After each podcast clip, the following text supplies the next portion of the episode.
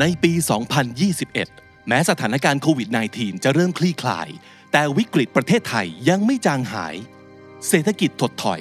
ความเหลื่อมล้ำที่ถางมากขึ้น ปัญหาสิ่งแวดล้อมที่ไม่มีวันหวนกลับ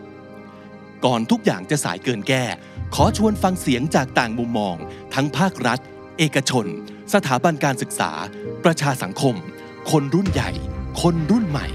ในงาน The Standard Economic Forum 2021 The Great Reform Thailand's Tipping Point for a Sustainable Future วันที่ 26-28 พฤศจิกายน 2564 พบกับฟอรัมที่ครอบคลุมทุกประเด็นเร่งด่วน ทั้งเศรษฐกิจ การเมือง เทคโนโลยี สังคม สิ่งแวดล้อม การศึกษา เพื่อค้นหาอนาคตของประเทศไทยที่ทุกคนอยากเห็นร่วมกัน เปิดจำหน่ายบัตรตั้งแต่ 1 พฤศจิกายน 2564 บัตรราคา 3,900 บาท พิเศษสำหรับ Early Bird ซื้อบัตรภายในวันที่ 20 พฤศจิกายน เหลือเพียง 2,500 บาท ซื้อบัตรได้ที่ไทยทิกเก็ตเมเจอร์และเคาน์เตอร์เซอร์วิสทุกสาขา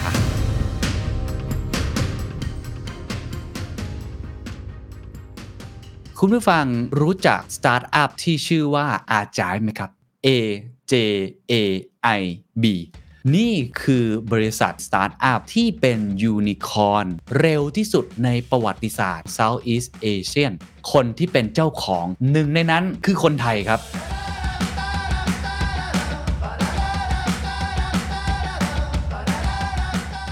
ที่จริงถ้าเราจะทำธุรกิจตัวเองสักอย่างหนึ่งจะเปิดร้านกาแฟ หรือว่าจะทำฟินเทคสตาร์ทอัพมันก็ยากเท่ากัน การทำสตาร์ทอัพในไทยเนี่ยมันต้องคิด regional ไม่รู้ภาษาอังกฤษเรียกว่าอะไรแต่ภาษาไทยเรียกว่าดื้อแล้วกันค่ะโบรกเกอร์เขาอยู่มาน่าจะสัก 40 ปีได้แล้วค่ะสี่ใช่สิบปีเจอเด็กอายุ 20 กว่ากว่าๆสองท่านเดินเข้าไปแล้วบอกว่าฉันจะซื้อบริษัทคุณ This is the Standard Podcast. Eye opening for your ears. The secret sauce. สวัสดีครับ ผมเคนนักครินทร์และนี่คือ The Secret Sauce Podcast What's your secret? คุณผู้ฟังรู้จักสตาร์ทอัพที่ชื่อว่าอาจายไหมครับ A J A I B ไม่แปลกครับ ถ้าทุกท่านไม่รู้จักนะครับ เพราะนี่คือสตาร์ทอัพที่อยู่ในอินโดนีเซียครับ เป็นแอปเทรดหุ้น นี่คือบริษัทที่เป็นสตาร์ทอัพ ที่เป็นยูนิคอร์นหรือบริษัทที่มีมูลค่า 1 billion ดอลลาร์เร็วที่สุดในประวัติศาสตร์ของ Southeast Asia ก็คือใช้เวลาเพียงแค่ 2 ปีครึ่งเท่านั้น และที่สำคัญครับ คนที่เป็นเจ้าของครับหนึ่งในนั้นคือคนไทยครับ ผมพูดคุยกับคุณญาดาปิยะจอมขวัญครับ Chief Product Officer แล้วก็เป็นผู้ร่วมก่อตั้งอาจายเนี่ยนะฮะ ต้องบอกว่าเป็นการพูดคุยที่ผมรับรองว่าแรงบันดาลใจเต็มเปี่ยมและน่าสนใจมากๆ เพราะว่าคุณญาดาเนี่ยผมต้องเรียกว่าน้องด้วยนะครับ อายุยังไม่ถึง 30 ครับ เป็นผู้หญิงนะฮะ แต่สามารถที่จะปั้นสตาร์ทอัพรายนี้จนขึ้นไปเป็นยูนิคอร์นได้ลำดับที่ 7 ของอินโดนีเซีย โอ้ story ต้องบอกว่าน่าตื่นเต้นมากแล้วทำได้อย่างไรใช้เวลาสั้นมากๆ โอกาสอีกมหาศาลที่เขาจะเติบโต ล่าสุดเขาตั้งเป้าว่าจะเป็น 10 billion นะฮะ เป็น1 0,000ล้านเหรียญสหรัฐ โอ้โห นี่มันเป็น story ที่น่าตื่นเต้นจริง ๆ นะครับ ผมอาจจะขออนุญาตเล่าสั้น ๆ นะครับ ว่าอาจายเนี่ยภาษาอินโดนีเซียเนี่ยมันก็แปลว่า miracle มหัศจรรย์อะไรประมาณนั้นนะครับเป็นแอปพลิเคชันที่ถูกจับตามองมากที่สุดในตอนนี้เจ้าหนึ่งเลย เพราะว่าเพิ่งระดมทุนรอบซีรีส์ B ได้ 153 ล้านเหรียญก็รอบซีรีส์ A ได้มา 90 ล้านเหรียญตอน seed round เนี่ยได้มา 2 ล้านเหรียญรวมๆกลมๆมากมาก็คือเป็นยูนิคอร์นนะนะเกินก่อนนั้นนั้น ตลาดของเขาเจาะใครครับ ถ้าใครรู้จักบริษัทที่ชื่อว่า Robinhood แบบนั้นเลยครับ ไม่ต่างเลยครับ Robinhood ก็เป็นแอปเทรดหุ้นรายย่อยใช่ไหมสำหรับพวก first time investor ในสหรัฐอเมริกานะครับในอินโดนีเซียต้องบอกว่าตลาดนี้ยังมีโอกาสอีกมหาศาล ประชากรเขาเยอะมากอยู่แล้ว และประชากรของเขาเนี่ยไม่ได้สามารถเข้าถึงการเทรดหุ้นได้ คุณยาดาบอกกับผมว่ามีแค่ 0.4%เท่านั้นเอง ประเทศไทยก่อนหน้านี้มีประมาณ 3%ที่เข้าถึงการเทรดหุ้นได้ โอ้โห โอกาสอีก 99.06%นั่นแหละครับเขาให้มองเห็นโอกาสนี้ คุณยาดาก็เลยร่วมกับผู้ก่อตั้งนะครับ สร้างเป็นแอปเทรดหุ้นนี้ขึ้นมา เจาะในกลุ่มนี้เลยครับ Millennials Gen Z ที่กำลังเรียนรู้อยากลงทุนเป็นครั้งแรก เดือนสิงหาคมที่ผ่านมาครับ อินโดนีเซียมีผู้ลงทุนในหุ้นทั้งหมด 2.6 ล้านคนก็คือเพิ่มขึ้นอย่างก้าวกระโดดนะฮะ ในจำนวนนั้นเป็น user ของ Ajaib ถึง 1 ล้านราย อาจายได้มีธุรกรรมมากกว่า 32 ล้านรายการในปี 2021 หรือเพิ่มขึ้นถึง 10 เท่า จากปีก่อน นี่คือสตาร์ทอัพที่คุณญาดาใช้คำนี้ครับ Product Market Fit ที่มาถูกต้องมาถูกเวลา มาถูกจังหวะที่สุดนะครับ ลองไปฟังดูครับว่าคุณญาดากับผู้ร่วมก่อตั้งของเขาทำได้อย่างไร และเส้นทางระหว่างนั้นอะไรที่จะเป็นบทเรียนให้กับทุกท่าน สามารถที่จะเป็นยูนิคอร์นในแบบของตัวเองได้ ตอนนี้รับรองว่าเต็มเปี่ยมไปด้วยแรงบันดาลใจ แนวคิด และบทเรียนดีๆ ครับ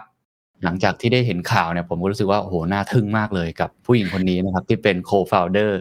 ของสตาร์ทอัพที่เป็นยูนิคอร์นเร็วที่สุดในอาเซียน ใช้เวลา 2 ปีกว่าเองเท่านั้นเอง ก็เลยอยากให้เล่าก่อนนะครับว่า คุณญาดาเป็นใครครับทำอะไรมาจากไหน แล้วก็มาก่อตั้งไอสตาร์ทอัพที่ชื่อว่าอาจายตรงนี้ได้ยังไงครับที่จริงเราก็เกิดที่โตที่เมืองไทยอะค่ะ เรียนโรงเรียนไทย เรียนสาธิตเกษตร เสร็จแล้วก็ไปเรียนต่อมหาลัย ที่ไทย แล้วพอเรียนที่ธรรมศาสตร์ หลังจากนั้นก็ทำงานเป็นที่ปรึกษาค่ะ เป็น consultant อยู่ประมาณ2ปีกว่าๆเกือบเกือบสปีค่ะเสร็จแล้วเราก็ไปเรียนได้มีโอกาสไปเรียนต่อปริญญาโทที่อเมริกาค่ะ เรียน MBA ที่สแตนฟอร์ดที่อยู่ที่ซิลิคอนวัลลีย์ค่ะ ก็ที่จริงก่อนที่เราจะไป ได้ไปเรียนต่อที่อเมริกาก็ไม่เคยคิดเลยว่าตัวเองจะมาทำอะไรที่เป็นแนวแนวสตาร์ทอัพเพราะว่าเราเรียนการตลาดมาไม่มี background ด้าน tech อะไรเลย คือเราก็เคยได้ยินข่าวเรื่องสตาร์ทอัพมาเยอะอะไรเงี้ยค่ะแต่เราก็ไม่ค่อยเข้าใจว่าเขาทำอะไรกันอะไรเงี้ยแต่ว่าพอตอนที่ไปเรียน MBA ที่นู่นมันก็เหมือนกับเป็น hub ของสตาร์ทอัพด้วยแล้วก็คนรอบตัวเราก็ทำสตาร์ทอัพเยอะแยะไปหมดเหมือนเป็นเรื่องปกติมากค่ะแล้วที่มหาลัยเขาก็สอนเราด้วยว่าการทำธุรกิจตัวเองหรือการทำสตาร์ทอัพเนี่ยเป็นเรื่องที่แบบทำได้ ไม่ได้ยากไม่ได้ risky เอาคนที่เคยทำแล้วมาทั้ง fail ทั้ง success มาเล่าให้เราฟังว่าประสบการณ์เขาเป็นยังไงบ้างเราก็เลยเหมือนกับว่า เริ่มรู้สึกว่าเออถ้าสมมติว่าคนอื่นเขาทำได้เนี่ยแล้วเรามีความตั้งใจอยากทำเนี่ยเราก็อาจจะมีโอกาสที่ทำทำได้เหมือนกัน ก็เลยเริ่มคิดที่จะทำสตาร์ทอัพตั้งแต่ตอนนั้นนะคะ จริง ๆก็เหมือนเพื่อนๆผมหลายคนนะ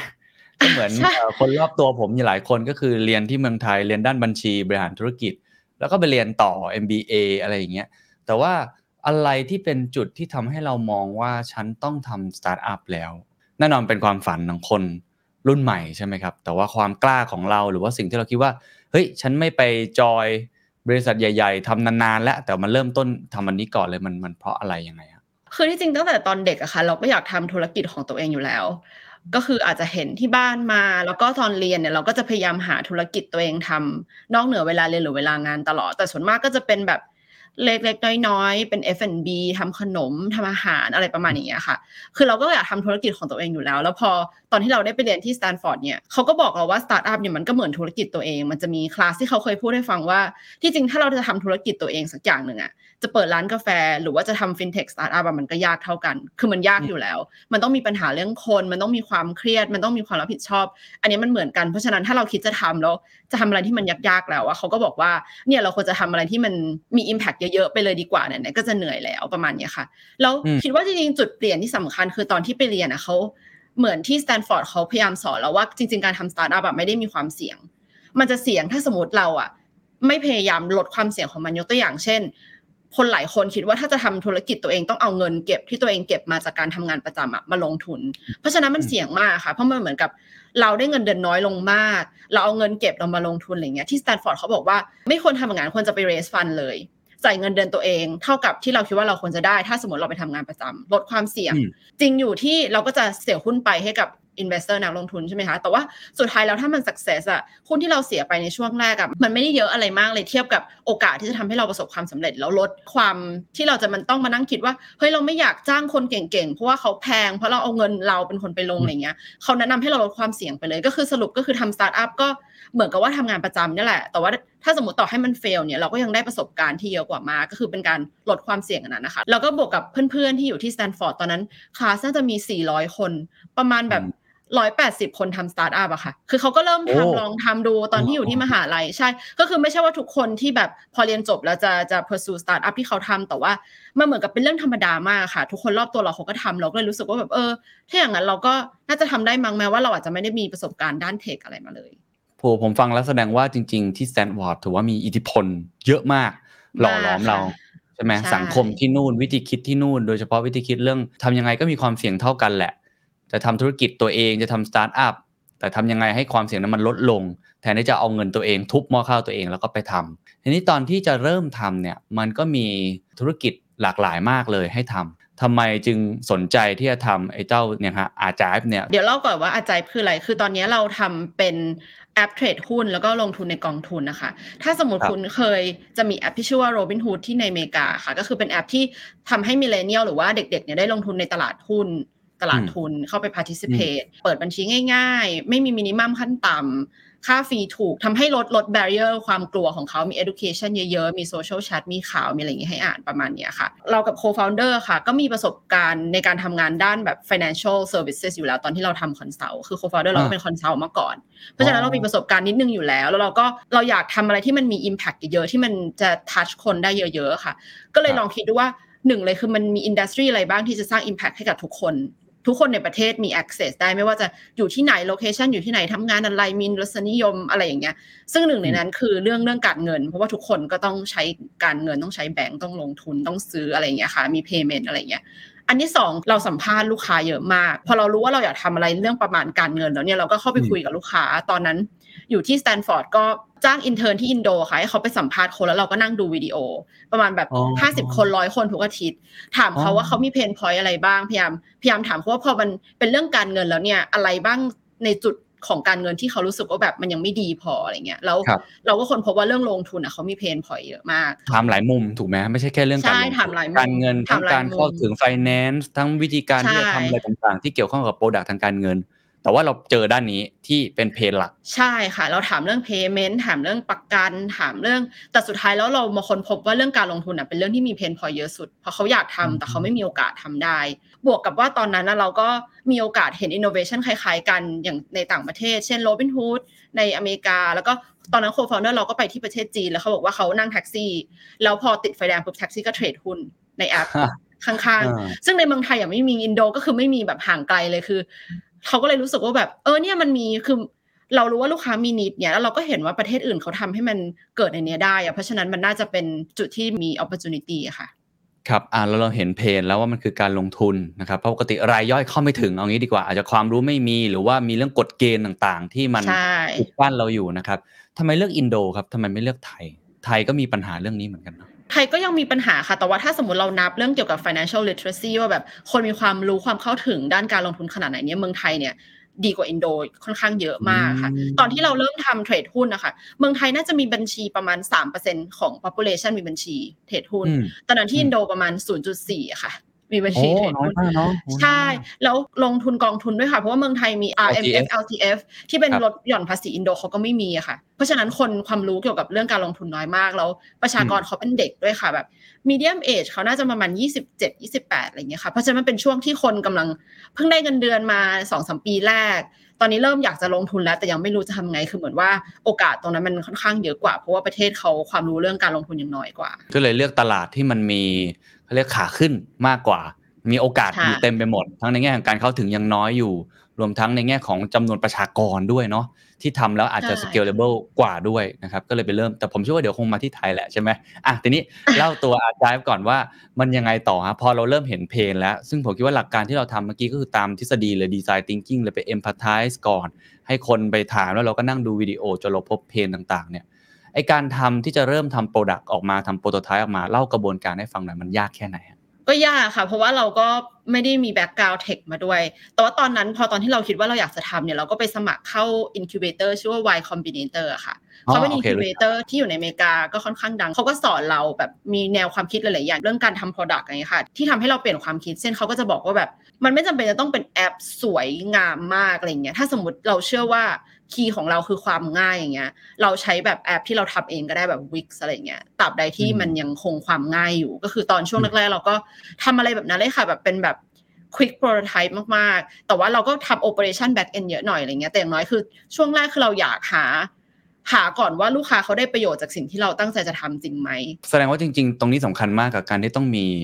incubator ที่ดี ถ้าเกิดไม่มีเนี่ยคิดว่ามันจะเกิดการพัฒนาการของเรามาถึงตรงนี้ไหมฮะอาจจะได้ค่ะ แต่ว่าคงต้อง trial and error เยอะกว่านี้มากอะค่ะคือเหมือนเขาเขาเป็นคล้ายๆ MBA ของการทำ startup อะค่ะ เพราะฉะนั้นเขาจะมาบอกเราเลยว่าแบบการ launch ที่ผิดคือแบบนี้ช็อตคัทเลยการ launch ที่ถูก shortcut มากใช่คือคือเขาบอกเป็นข้อๆเลยค่ะแบบการคุยกับ investor ต้องเป็นแบบนี้การ incorporate บริษัทเป็นแบบนี้ มีแนะนำบริษัท legal มาให้คือเหมือนเป็น step by step อะค่ะ ซึ่งถ้าจะทำ startup ต้องเข้า incubator ไหมคิดว่าถ้ามี mentor ที่ดีหรือว่า เราเคยทำงานสตาร์ทอัพอยู่แล้ว เห็นเขาทำมาตั้งแต่ต้นรู้อยู่แล้วว่าต้องทำยังไงอันเนี้ยอาจจะไม่จำเป็น แต่ว่าสำหรับตัวเราอะซึ่งเราไม่มีประสบการณ์อะไรเลย เราไม่เคยทำงานสตาร์ทอัพไม่เคยรู้ว่ามันคืออะไรมาก่อนเนี่ยมาเพราะมันเหมือนกับเอาประสบการณ์ของทุกคนที่เคยทำมาแล้ว แล้วก็เคยพลาดมาแล้ว แล้วเอามาสรุปแล้วก็เล่าให้เราฟังค่ะเพราะฉะนั้นสรุปบทเรียนให้นิดนึงครับช่วงเริ่มต้นที่เริ่มต้นนอกจากบทเรียนที่บอกว่าเอ้ยการทำแอปพลิเคชันเนี่ยมันจริงเอาความง่ายเป็นหลักเนี่ยนอกจากนั้นมีอะไรอีกบ้าง เพราะว่าผมคิดว่ามันกระบวนการทำไอ้ prototype การจะไปคุยกับนักลงทุน การที่จะลอง launch product อะไรต่างๆ มันไม่ง่ายเลยนะฮะ ทีนี้อยากให้เล่าทีละ step step ได้ไหมครับว่า แต่ละ step ผ่านมันมาได้ยังไงครับ ถ้าจะให้บอกบทเรียนนะคิดว่าบทเรียนคือควรจะหา mentor ดีๆ ให้มาสอนเรา เพราะว่าถ้าไม่งั้นเราก็จะทำได้เหมือนกันค่ะ แต่เราก็จะต้องลองแล้วก็ fail แล้วก็ลองแล้วก็ fail หลายรอบการทำ product คิดว่าสิ่งที่สำคัญที่สุดคือต้องต้องคุยกับลูกค้าค่ะ เรารู้สึกว่ามันเป็นโชคดีมากที่เราทำในตลาดอินโด เพราะว่าเราอะไม่มี bias เลย คือเราไม่สามารถใช้ตัวเองเป็น benchmark ได้เลยว่า ถ้าเป็นฉันฉันจะชอบแบบนี้นะอะไรเงี้ยซึ่งเราคิดว่าถ้ามองกลับมาถ้าเราทำแอปในเมืองไทยอะเราคงจะใช้ตัวเองเป็น benchmark เยอะว่าเราอยากได้แบบนี้เราเป็นแบบนี้ซึ่งจริง ๆ แล้วเนี่ยเราอาจจะไม่ได้ representative ของ segment ที่เราอยากจะทำให้ด้วยซ้ำเพราะฉะนั้นควรจะคุยกับลูกค้าเยอะๆ ช่วงแรกที่ launch แอปออกมาค่ะ เรากับ co-founder เราเนี่ยคุยกับลูกค้าประมาณ อาทิตย์ละ 50 คนนะคะ ก็คือ WhatsApp ไปอืมแล้วก็ขอโทรศัพท์อะค่ะ แล้วก็โทรคุยกับเขาตลอดเวลาถามว่าเป็นยังไง พอ launch แอปอันใหม่ก็ถามว่าเป็นยังไงดีขึ้นไหม แล้วก็พยายามถามคำถามปลายเปิดอะค่ะ ให้เขาเล่าให้เราฟังว่าแบบเขาเจอเราได้ยังไง เขารู้สึกยังไง เขาบอกเพื่อนหรือเปล่าอะไรอย่างเงี้ยค่ะ คือคุยคุยกับลูกค้าเยอะมาก เพื่อพยายามจะหา product market fit ว่าแบบเอออันเนี้ยเขาชอบจริง ๆ แล้วหรือยังอะค่ะ อืม อันนี้เป็นเรื่องสำคัญนะครับ การที่จะเข้าใจลูกค้าโดยที่มีกระบวนการรู้จักเขาไปเรื่อยๆด้วย ไม่ใช่แค่ครั้งแรกครั้งเดียว แต่ว่าทีนี้ต้องถามในช่วงช่วงเริ่มต้นที่ต้องทำไอ้ทุก product ออกมาเนี่ยนะครับ ผมเชื่อว่าจริง ๆ น่าจะมีคนคิดอยากทำ product แบบนี้อยู่บ้าง ระหว่างที่ก่อร่างสร้างตัวทำเป็น product ขึ้นมาแล้วค่อยๆ test ค่อยๆ run ไปเรื่อยๆเนี่ยระหว่างทางมันมีอะไรที่ทำให้เรามั่นใจว่าอันเนี้ยมันน่าจะเป็นโปรดักต์ที่ใช่แล้ว ระหว่างทางนั้นเราทำอย่างไรให้มันเกิด สิ่งที่เรียกว่ามันตอบโจทย์คนจริง ๆ ครับ สิ่งที่ทำให้เรามั่นใจคือเวลาที่เราคุยกับลูกค้าแล้วเขาบอกว่าแบบเนี่ยไปอยู่ไหนมาเขาอยากให้มีอันเนี้ยมาตั้งนานแล้วทำไมถึงใช้เวลานานจัง มันจะทำให้เรารู้เลยว่าแบบเออเราเจอนีดของลูกค้าแล้วอะไรเงี้ยคือเขาเรียกว่า product market fit อะคะมันมีหลายๆ sign ว่าเราอะเจอ product market fit แล้วอันหนึงก็คือเนี่ยคือลูกค้ารู้สึกว่าแบบ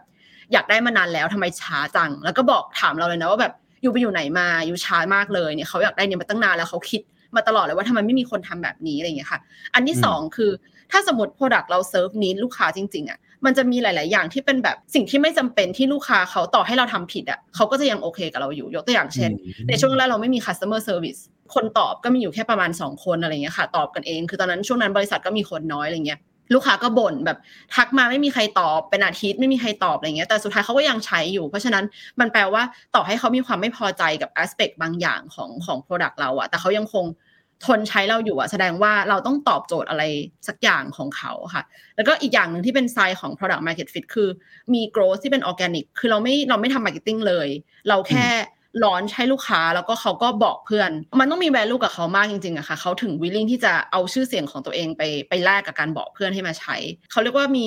สอง hypothesis ที่เราต้อง prove อันแรกเลยในช่วงแรกๆคือเราต้อง prove ว่าเรามี product market fit ไหมอย่างที่บอกก็คือ เราสามารถตอบโจทย์ของลูกค้าได้ตรงไหม อันที่สองคือเป็น growth growth hypothesis ก็คือโอเคเรารู้แล้วว่า เราตอบโจทย์ลูกค้าได้เนี่ยเราเราจะโตไปเป็นบริษัทใหญ่ๆได้ไหม ซึ่งตอนนี้เราคิดว่าเราอยู่ในช่วงช่วงที่สองอะค่ะ แต่ว่าช่วงแรกก็คือผ่านมาแล้ว ซึ่งช่วงแรกนี่แหละครับที่ต้องเล่าต่อเพราะว่ามันไม่ใช่แค่ว่าเรามีทีมงานกันไม่กี่คนแล้วก็ทำแล้วก็ทดลองแล้วก็ได้ แต่ว่ามันต้องมีเงินต้องไป raise fund ต้องเอาสิ่งที่พูดเนี่ยกับผมเนี่ยไปพิชงานกับ investor ต่างๆ หรือ angel ต่างๆ เล่าวิธีการ raise fund แต่ละสเต็ปได้ไหมครับ ผมเท่าที่อ่านข่าวรู้สึกว่าพอถึงซีรีส์ B ก็เป็นเป็นยูนิคอร์แล้วถูกไหมฮะ อันนี้เล่าให้ฟังนิดนึงว่าตั้งแต่ seed round ซีรีส์ A ซีรีส์ B มาเนี่ยมันมีวิธีการยังไง แล้วก็อุปสรรคความท้าทายที่ทำให้เราเนี่ยได้เรียนรู้ในแต่ละขั้นตอนมันเป็นยังไงครับ เราต้องเข้าใจก่อนเลยว่า investor ในแต่ละซีรีส์เขามองหาอะไรที่ต่างกันค่อนข้างมากเพราะว่าเขาก็เข้าใจว่าตัวเราเองแล้วก็ตัวบริษัทเองเนี่ยในแต่ละซีรีส์ก็มีความต่างกัน ถ้าพูดถึงในซีดอะค่ะเขาจะมองที่ founder เป็นหลักเพราะเขาอืมเชื่อว่าถ้า founder ที่เก่งแล้วเขาแล้วเขาชอบเนี่ย ถ้าต่อให้ไอเดียไม่ดีเนี่ย founder ก็จะ figure out เอง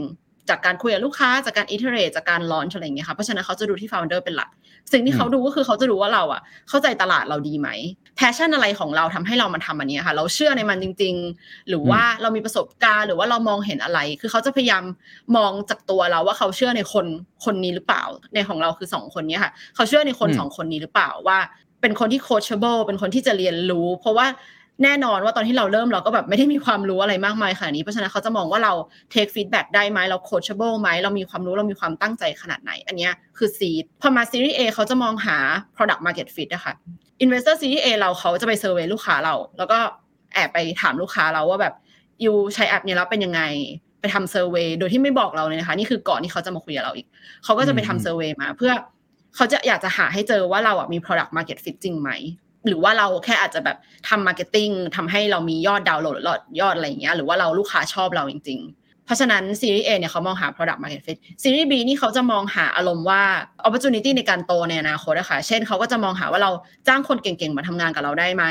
มี opportunity ในอนาคตมี vision ของเราคืออะไรในอนาคตประมาณนี้ เพราะฉะนั้นในแต่ละซีรีส์เขาก็จะมองหาอะไรที่ไม่เหมือนกัน ขอไปที่อันแรกก่อนอาจจะขออนุญาตให้ทวนอีกสักครั้งหนึ่งตอนที่ เข้าไปพิชงาน ผมไม่แน่ใจว่ามีความล้มเหลว หรือว่าพิชเราได้เลยหรือเปล่าอะไรอย่างนี้ฮะรอบแรกเล่าให้ฟังนิดหนึ่งครับว่า ตอนที่เขาถามว่าคุณเข้าใจตลาดมากน้อยแค่ไหน คุณมี passion มากน้อยแค่ไหน คุณ coachable ได้จริงหรือเปล่าอะไรแบบเนี้ยตอนนั้นเราตอบเข้าไปว่ายังไง แล้วก็ pitch กี่รายครับถึงได้หรือว่าจริง ๆ ก็มาถึงก็โหเส้นทางสบายมากเลยสวยงามโอ้ไม่หรอกค่ะ ไม่น่าจะมีอย่างนั้นเยอะค่ะ ตอนแรกเราก็ pitch หลายคน เพราะว่าความยากก็คือ YC เขาอยู่ที่อเมริกาแล้ว Investor เขาก็จะค่อนข้าง international แต่ว่าตอนที่เราเริ่มทำอะ 2018 Southeast Asia มันยังไม่ได้บูมขนาดนั้น เพราะฉะนั้นอืมฟันต่างๆ ในอเมริกาหลายหลายฟันเนี่ยเขาก็ยังไม่กล้าลง เพราะเขาไม่เข้าใจตลาดเขาไม่เข้าใจว่ามันใหญ่ขนาดไหนหลายคนแปลกใจที่แบบประเทศอินโดมีคนเยอะขนาดนี้ประเทศไทยมีคนเยอะขนาดนี้เขาแบบไม่รู้เลย เพราะฉะนั้นอ๋อตอนที่เราไปพิชกับ investor ที่อเมริกามันก็จะไม่ค่อย successful เท่าไหร่เพราะเขาไม่เข้าใจ เขาคิดว่ามันแบบห่างไกลตัวมากแล้วเขาไม่เข้าใจลูกค้าอะไรเลยค่ะ เราก็ค่อนข้างเริ่มมามี success มากกว่าตอนที่เราคุยกับ investor ในภูมิภาคนี้ อย่างเช่น จากเกาหลีหรือว่า สิงคโปร์อะไรอย่างเงี้ยค่ะ คือเขาก็จะเข้าใจตลาดมากกว่า วิธีการถามคำถามของเขาคือเขาจะไม่ได้ถามตรงๆอะค่ะเขาจะไม่ได้ถามว่าแบบคุณรู้จักลูกค้าดีขนาดไหนอย่างเงี้ยเขาจะลองเขาจะเทสเรา คือเวลา VC เขาถามคำถามเราเนี่ยบางทีเขาไม่ได้อยากรู้คำตอบที่เราจะตอบหรอกยกตัวอย่างเช่นเขาจะถามว่า competitor อยู่มีใครบ้างเนี่ยคือจอืริงมๆเขาไม่ได้สนใจหรอกว่า competitor อะคือใคร เพราะเขาเชื่อว่าถ้าสมมติเรา เรามีความตั้งใจเราดีเนี่ยเราก็จะชนะ competitor ได้แต่สิ่งที่เขาอยากรู้คือเราศึกษามาหรือเปล่า เรารู้ไหมว่าแต่ละคนคือใคร ใครเป็นอืม VC ที่ back คนเหล่านั้น เขามีข้อดีข้อเสียยังไง เราเคยไปคุยกับลูกค้าของ competitor พวกนี้ไหม คือเขาจะดูว่าเราทำการบ้านมาดีขนาดไหนมากกว่าที่จะสนใจคำตอบของเราค่ะ ส่วนเรื่อง coachable เนี่ยเขาก็จะเหมือนกับ challenge ไอเดียเราประมาณว่าไม่เห็นด้วยอะเห็นอันนี้ในประเทศนี้ประเทศนี้แบบคิดว่ามันไม่ successful อยู่คิดว่ายังไงอืมแล้วเขาก็จะดูคำตอบเรา ซึ่งมันก็จะต้องมี balance ระหว่างแบบ ความมุ่งมั่นในไอเดียความเชื่อในใน insight ที่เรามีกับการที่บอกว่าแบบ โอเค แต่ถ้าสมมติอันนั้นเป็นบทเรียนที่คุณมีหรือว่าบริษัทอื่นมีเนี่ยเราก็ยินดีที่จะที่จะปรับเปลี่ยนมันก็เรียนรู้จากตรงนั้นนะคะแล้วแต่คำถามมากกว่าค่ะอะผมขอลองถามแล้วกันสักสองคำถามเมื่อกี้นะฮะอะคู่แข่งเป็นใครครับในตอนนั้นนะหรือว่าตอนนี้ก็ได้นะครับคู่แข่งเป็นใครบ้างแล้วอันที่สองคือเฮ้ยตลาดมันมีโอกาสจริงหรือ แม้ว่าเปอร์เซ็นต์คนจะไม่ เทรดหุ้นเยอะขนาดนั้น แต่ว่าเขาอาจจะไม่ได้สนใจหรือเปล่า ตลาดนี้อาจจะไม่มีจริงหรือเปล่าอันนี้ตอนนั้นตอบเขาว่ายังไงอะ competitor ตอบเขาว่ามีคนที่ทำมา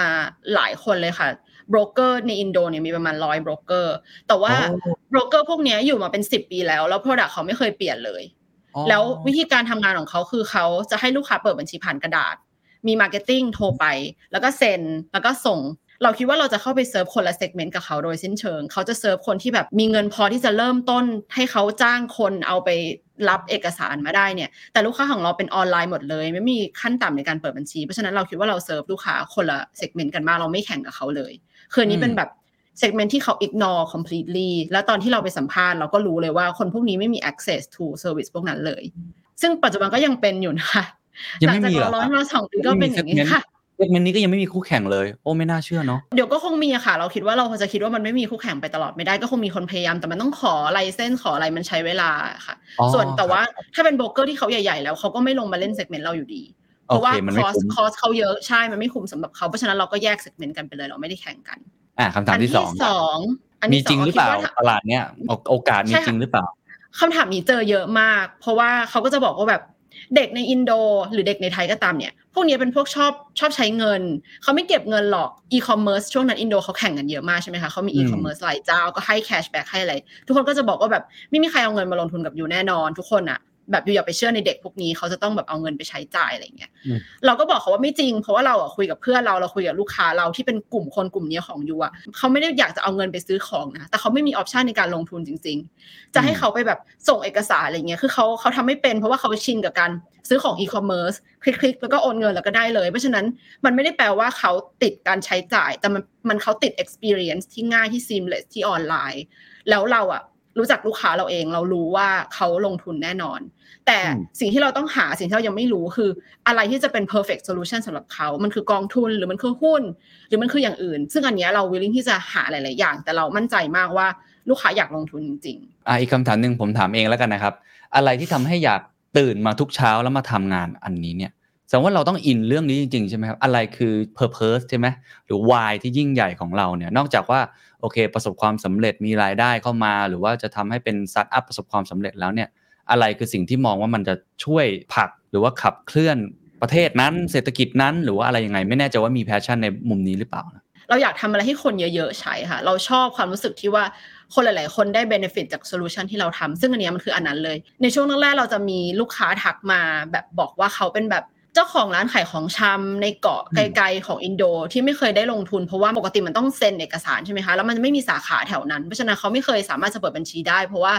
มันต้องไปที่สาขาแล้วเขาไม่มี แล้วเขาดีใจมากเลยที่เขาได้เปิดบัญชีแล้วเขาได้ลงทุนเลยค่ะ ช่วงแรกจะมีสตอรี่แบบนี้เยอะจะมีแบบเป็นคนขายของรถเข็นอะไรเงี้ยที่ดู IG Live เราจะมี IG Live ตอนเช้าที่บอกว่าแบบเออวันนี้ตลาดจะเป็นยังไงอะไรอย่างเงี้ยค่ะ ที่ดู IG อืม Live เราตอนเช้าทุกวันอะไรอย่างเงี้ยแล้วคนที่ไปซื้อของรถเข็นเขาก็จะถ่ายวิดีโอมาให้ดูหรือว่ามีลูกค้าที่แบบเป็นใบพูดไม่ได้ค่ะ แล้วก่อนหน้านี้เขาลงทุนไม่ได้เพราะมันต้องสั่งสั่งผ่านโทรศัพท์อะค่ะ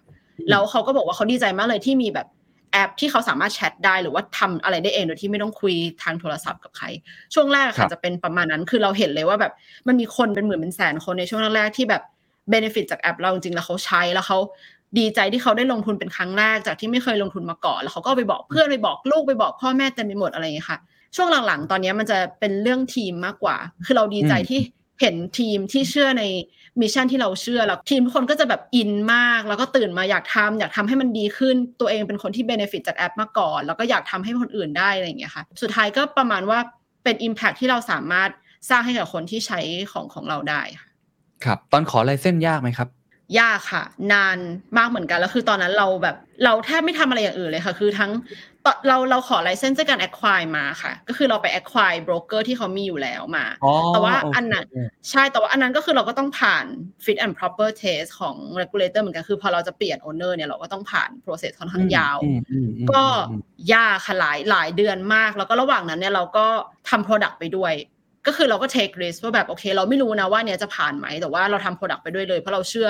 เราเชื่อในไอเดียนี้มาก อันนั้นคือในแง่ของซีดราวถูกไหมตอนนั้นได้มาเท่าไหร่อะครับๆ seed เราเอ่อสองล้านเหรียญค่ะ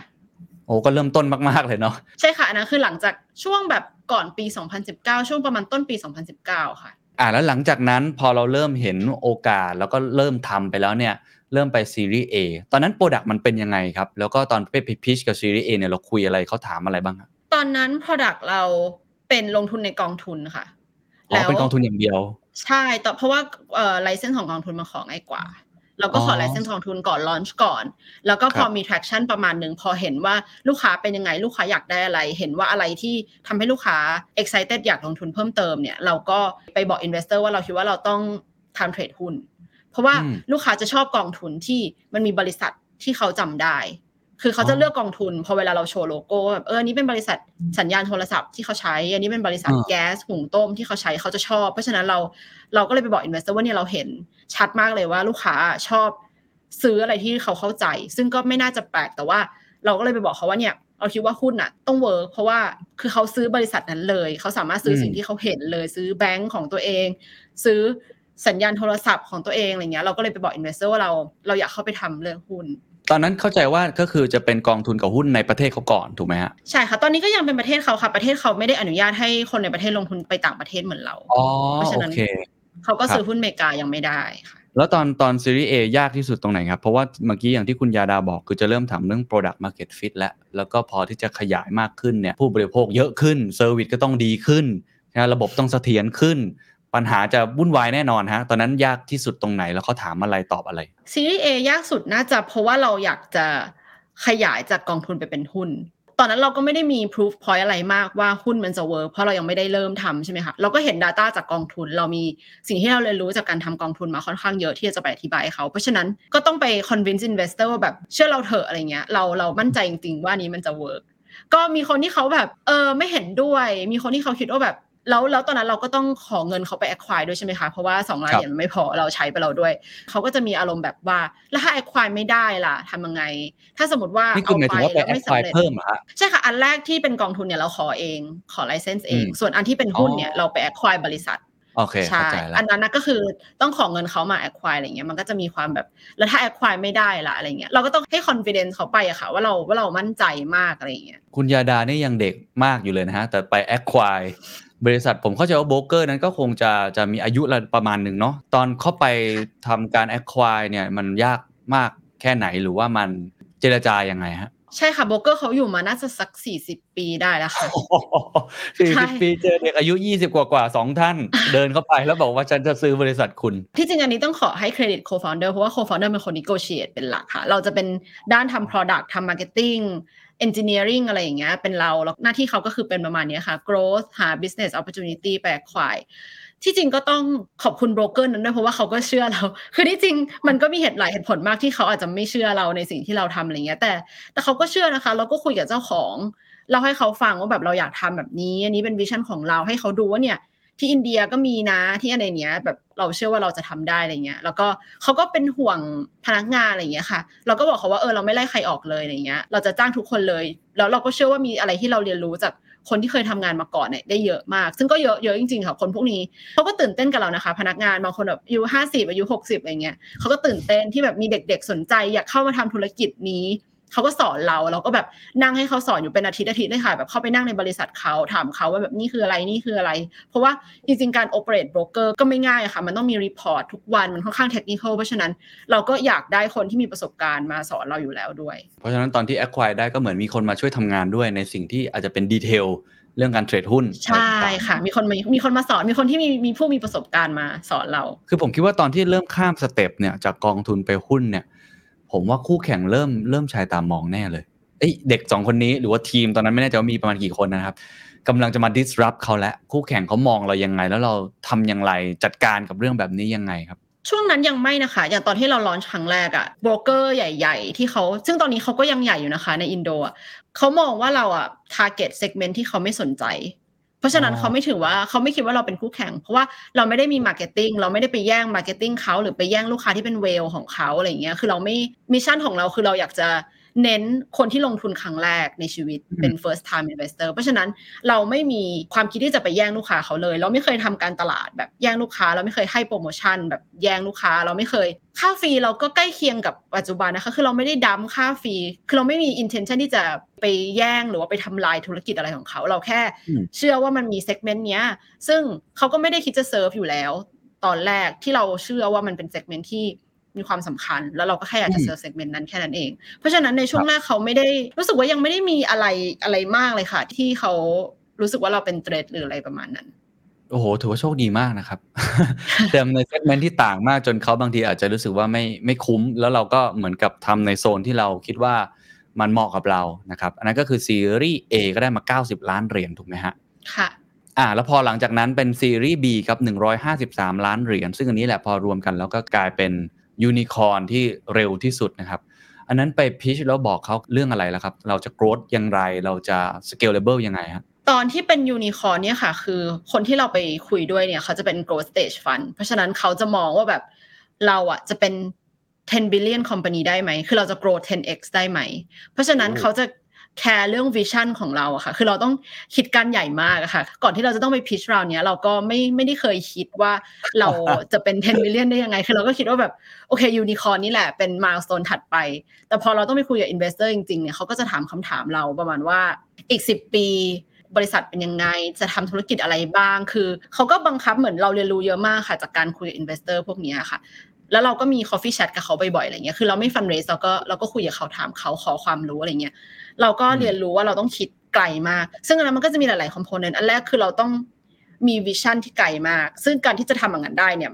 แน่นอนมันยังไม่มีในอินโด เพราะฉะนั้นเราก็ต้องไปศึกษาต่างประเทศบราซิล เราศึกษาบราซิลเยอะมาก ประเทศจีน อินเดีย ประเทศที่เขา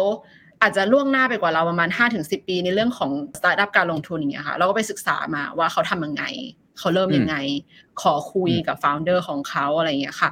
แล้วก็อีกอันหนึ่งคือเราต้องคอนวินส์เขาว่ามีคนเก่งๆ ที่แบบเก่งกว่าเราอะที่อยากมาทำงานกับเราจริงๆ เพราะว่าถึงจุดเนี้ยแล้วอะแค่สองคนเรากับโคฟ o u เดอร์เนี่ยไม่มีทางทำให้บริษัทกลายเป็น 10 billion ได้แน่นอนเพราะว่าเราไม่เคยมีประสบการณ์ในการบริหารคนหลาย ๆ ร้อยคน เราไม่เคยมีประสบการณ์ในการขยาย Product เยอะขนาดนี้ คือในช่วงแรกเราคิดว่า hustle เนี่ยมันมันพอได้ คือเราทำกันเองเรียนรู้กันเองทำผิดพลาดกันเอง แต่พอ เริ่มมาเป็นเตจเนี่ยแล้วค่ะเราต้องหาคนที่มีประสบการณ์มากกว่าเรา เพราะฉะนั้นเขาก็จะขอคุยกับ executive team เขาอยากรู้ว่าเราจ้างคนแบบไหนมาเป็น executive team ขอคุยกับ VP of product marketing ขอคุยกับคนที่เป็น senior เพื่อที่เขาจะได้ judge ได้ว่าเรากับ co-founder มีความสามารถในการ inspire talent ที่เก่งอืมๆ world class มาจอยเราได้ไหมค่ะนั้นต้องถามตรงนี้ก่อนว่าจากกองทุนมาหุ้น คิดว่าเออยูนิคอร์นวันบิลเลียนก็ใหญ่แล้ว จู่ๆเจอ VC บอกคุณต้อง10 billion อันนี้มันมหึมานะครับ เราเปลี่ยน vision ยังไง ผมเชื่อว่าขยายแน่นอน ขยายมากๆ แล้วพอเราไปดูบราซิล อินเดีย จีน เราเห็นอะไรแล้วเล่าให้ฟังนิดนึงครับเราคิดว่าตอนนี้ vision คือเราต้องทำหลาย ๆ service ใน financial industry อะค่ะ เพราะว่าถ้าเราทำ trade หุ้นอย่างเดียวเนี่ย เราก็คิดว่าเราจะ grow ไปได้เยอะ แต่เราไม่คิดว่าเราจะเป็น 10 billion ได้ เพราะฉะนั้นวิชั่นของเราก็คืออยากเข้าไปทำในหลาย ๆ factor ของการลงทุนในอินโดค่ะ ซึ่งมันก็จะมีหลาย ๆ ด้านมีบอลมีโกล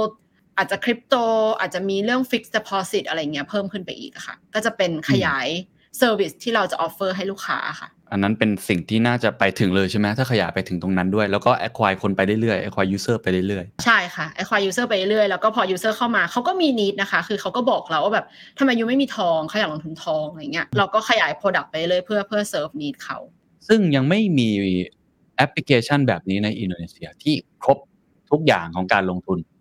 ไม่มีค่ะ ก็จะมีคนโอ้มีสองสามอย่างสองสามอย่างทองจริงๆทองออนไลน์มีอยู่แล้วค่ะ แต่ครับมันอาจจะไม่ได้รวมกับหลาย ๆ อย่าง เพราะฉะนั้นถ้าเราเอามารวมด้วยกันเนี่ยเราก็จะมี advantage บางอย่าง เช่นลูกค้าก็จะสามารถแชร์ balance ได้คือเขาอยากจะถอนจากหุ้นไปซื้อทองเลย หรืออยากจะอยากถอนจากกองทุนมาซื้อหุ้นเลยอะไรเงี้ยก็จะสะดวกกว่า ซึ่งในบราซิลในอินเดียจีนมีแอปอย่างนี้ ในบราซิลมีบริษัทชื่อ XP ที่เขาจะทำหลาย ๆ อย่าง เขาจะมีไปจนถึงแบบประกันมี financial advisory มี 3-4 broker อะไรอย่างเงี้ยค่ะ คือมีมีหลายอย่างมากเพราะแต่ว่าในอินโดยังมีโอกาสตรงนี้อยู่ยังไม่มี เรามองนะครับว่าค่ะเรามองว่ายังมีอยู่ค่ะ ตัว service พอเข้าใจ เพราะว่ามันก็ขยายไปตาม product ตัวยูเซอร์ตอนนี้มีประมาณเท่าไหร่ครับ แล้วก็ตั้งเป้าไว้อีกกี่ปีจะเป็นประมาณเท่าไหร่ฮะตอนนี้ user มีคนที่เปิดบัญชีล้านบัญชีค่ะหนึ่งล้านบัญชีเพิ่งครบหนึ่งล้านบัญชีไปเมื่อเดือนที่แล้ว ตั้งเป้าไว้ คือถ้าสมมติเรามองว่าอินโดเนี่ยจะมี penetration ได้เท่าไทย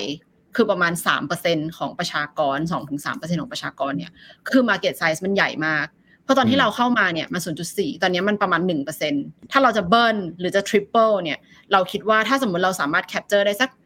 60-70%ของตลาดที่มันจะเพิ่มขึ้นมาเนี่ยก็คือเรา happy มากเลยสำหรับจำนวนลูกค้าที่เราจะมีค่ะก็จะเพิ่มอาจจะเป็นจากล้านหนึ่งเป็น 3 ล้าน 4 ล้านไปเรื่อยๆ ถูกไหมฮะ ค่ะแสดงว่าโอกาสมันเยอะเนาะตลาดมันใหญ่ด้วยใช่ไหมครับ คือถ้าในเมืองไทยเนี่ยอาจจะค่ะยากกว่า ค่ะ ถ้าเป็นไอเดียนี้เลยเมืองไทยคิดว่าอาจจะยากกว่าเพราะว่าคนไทยเหมือน เริ่มลงทุนไปแล้วเยอะกว่าค่ะ แล้วเราค้นพบว่าลูกค้าที่แบบลงทุนไปแล้วเนี่ยเขาจะเปลี่ยนแพลตฟอร์มเปลี่ยนอะไรอย่างเงี้ยมันค่อนข้างยาก เพราะว่าเหมือนเขาก็อ่ามีมีเงินอยู่แล้วเขาก็ขี้เกียจย้ายจะมาอะไรอย่างเงี้ยค่ะ แล้วแผนในการขยาย service กับขยายลูกค้าเนี่ย roadmap กลยุทธ์ที่จะไปถึงจุดนั้น อันนี้คือเป้าอ่าว่าเราจะทำสิ่งนี้สิ่งนี้ แต่วิธีการที่จะไปถึงเป้าหมายเนี่ย เราบอกเขายังไง หรือว่าตอนเนี้ยที่กำลัง run อยู่ผมเชื่อว่าเงินที่ได้มาเนี่ยจนเป็นยูนิคอร์นอีก 153 ล้านเหรียญเนี่ยจะเอาไปลงทุนอะไรบ้างครับ ที่จริงตอนที่เราไป pitch อะค่ะเรา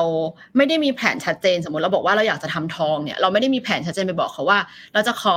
ไลเซนหรือเราจะซื้อหรือเราจะทำอะไรเงี้ยเราไม่ได้มีอืมส่วนมาก investor เขาจะมองจาก past record เป็นตัวบ่งบอกว่าเรามีความสามารถในการ execute หรือเปล่า เพราะฉะนั้นถ้าครับสมมติเราเคยบอก investor ไว้ว่า เราจะทำเทรดหุ้น เราจะเป็นแอปเทรดหุ้นที่มีลูกค้าเยอะที่สุดในอินโดนีเซียอย่างเงี้ยแล้วเราทำได้เขาก็จะเชื่อว่าอ๋อโอเค แสดงว่า founder สองคนเนี้ยถ้าพูดอะไรว่าจะทำอะไรอะแสดงว่ามันจะหาวิธีทำจนได้ เพราะฉะนั้นการ proof ว่าใช่เขาเขาบอกเราอย่างเงี้ยค่ะมันมีคำที่เรียกว่าดูอย่างนี้เลยเนาะ formidable อืมใช่เขาเรียกว่า formidable คือถ้าเราบอกว่าเราจะทำอะไรแล้วเรา execute ได้เนี่ย เขาก็จะเชื่อว่าแบบโอเค ถ้าครั้งหน้า เราพูดว่าเราจะทำทองเนี้ยเขาก็จะแบบโอเค เชื่อ ไม่ต้องบอกว่าจะทำยังไงคือสมมติยังไม่รู้อาจจะยังไม่รู้ก็ได้อะไรเงี้ยแต่เขาเชื่อว่าเออถ้าเราพูดว่าเราจะทำอะไรเราก็จะทำได้จริง เพราะฉะนั้นตอนไปพิชเราไม่ได้มีแผนคือมันมันยากอะค่ะ การที่จะทำแผนแบบลงดีเทลขนาดนั้นในในอนาคตเนี่ยมันเป็นเรื่องที่แบบคือเราจะเขียนเขียนขึ้นมาก็ได้แต่คือเราก็ไม่รู้ว่ามันจะเป็นอย่างนั้นจริงหรือเปล่าเพราะเรายังไม่ได้ลงไปศึกษายังไม่ได้เข้าใจตลาดนั้น เพราะฉะนั้นเราก็บอกเขาเลยว่าเนี่ยเราจะทำเราเชื่อในอันนี้แล้วเขาก็มอง อดีตเป็นตัว predict อนาคตแทนละกันค่ะ ตัวเงินที่ raise มาคิดว่าจะเอาไปโฟกัสกับการจ้างคนนะคะ เรื่องคนเนี่ยเป็นเรื่องที่สำคัญมาก แล้ว talent ที่เป็น world class talent เนี่ยหายากมาก ตอนนี้เราก็มีการ expand การจ้างคนไปในสิงคโปร์ มีคนไทย มีคนมาเลยนะคะทั้งที่จริงๆเราไม่ได้มี service ในสิงคโปร์ไทยหรือมาเลยเลยค่ะ แต่เราก็อืม extend การจ้างคนเป็นเป็น regional team เราเชื่อว่า work from home เนี่ยเป็นสิ่งที่ทำให้เรา realize ว่าเออจริงๆเราเราสามารถ ทำงานโดยที่ไม่ได้ต้องนั่งอยู่ด้วยกันได้ อาจจะต้องใช้ความพยายามมากหน่อยในการ connect ในการรู้จักกันนอกเหนือจากเรื่องงาน แต่ว่าทำทำได้ค่ะเพราะฉะนั้นตอนนี้เราก็จ้างคนนอกเหนือจากในอินโดด้วยก็คือคิดว่าเงินก็จะเอาไปลงกับเรื่อง talent เป็นส่วนมากเมื่อกี้คุยเรื่อง past record ที่ผมอยากถามเพิ่ม ถ้าให้ลองถอดบทเรียนอะไรที่ทำให้เราทำได้ทำไมเราไปหุ้นได้ จากกองทุนมาแล้วนี่เราจะไปทอง จะไปบอลจะไปอีก product คริปโตเคอเรนซีอะไรที่คิดว่าทำให้เราทำได้ครับ แล้วคิดว่าหลังจากนี้เราคิดว่าเออฉันยังมีศักยภาพทำต่อไปแน่นอน ไม่ว่าจะขยายไปใน segment ไหน sector ไหน เรามี culture value อันหนึ่งที่บริษัทอะค่ะเรียกว่าอันอันแรก culture value อันแรกคือ a will to win คิดว่าถ้าถามว่าอะไรที่ทำให้ทำได้คือคืออันนี้ค่ะ คือเหมือนเรา